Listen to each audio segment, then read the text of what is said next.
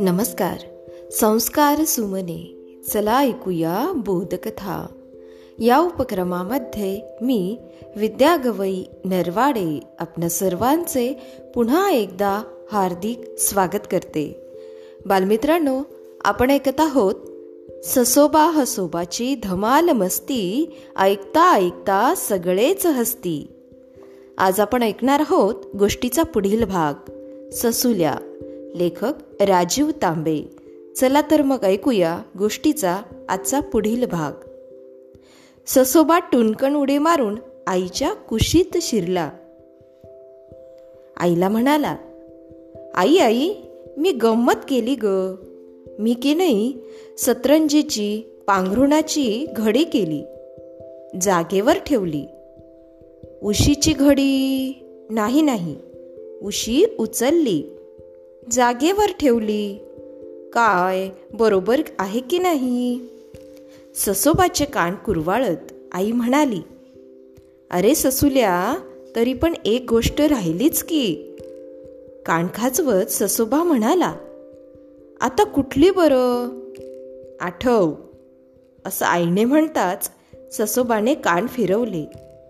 मिशा खाजवल्या आणि ओरडला हा हा आठवलं तोंडाची घडी.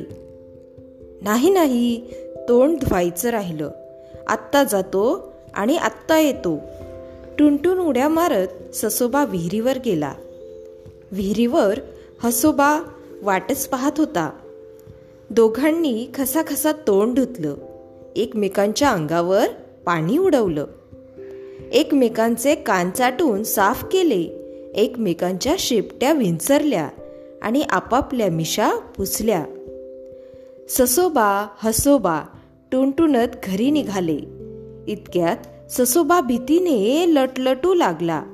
हसोबाला कळे ना ससोबाला काय झालं?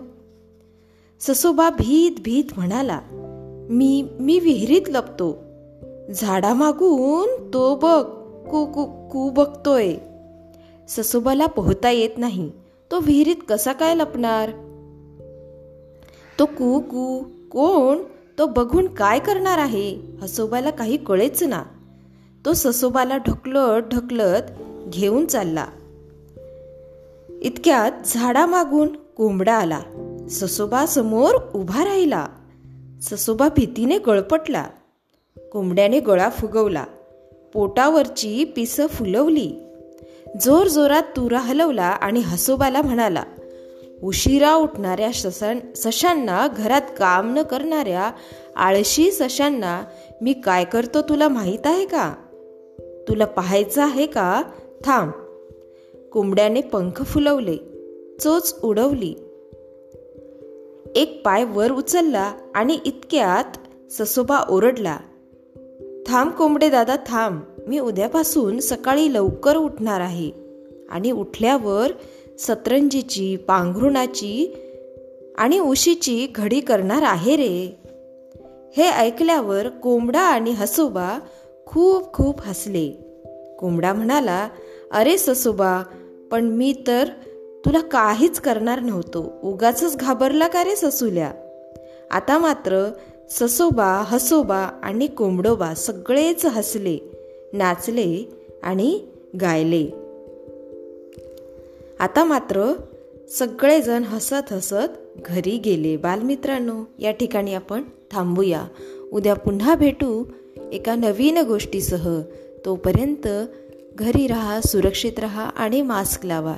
माझा मास्क माझी जबाबदारी. धन्यवाद.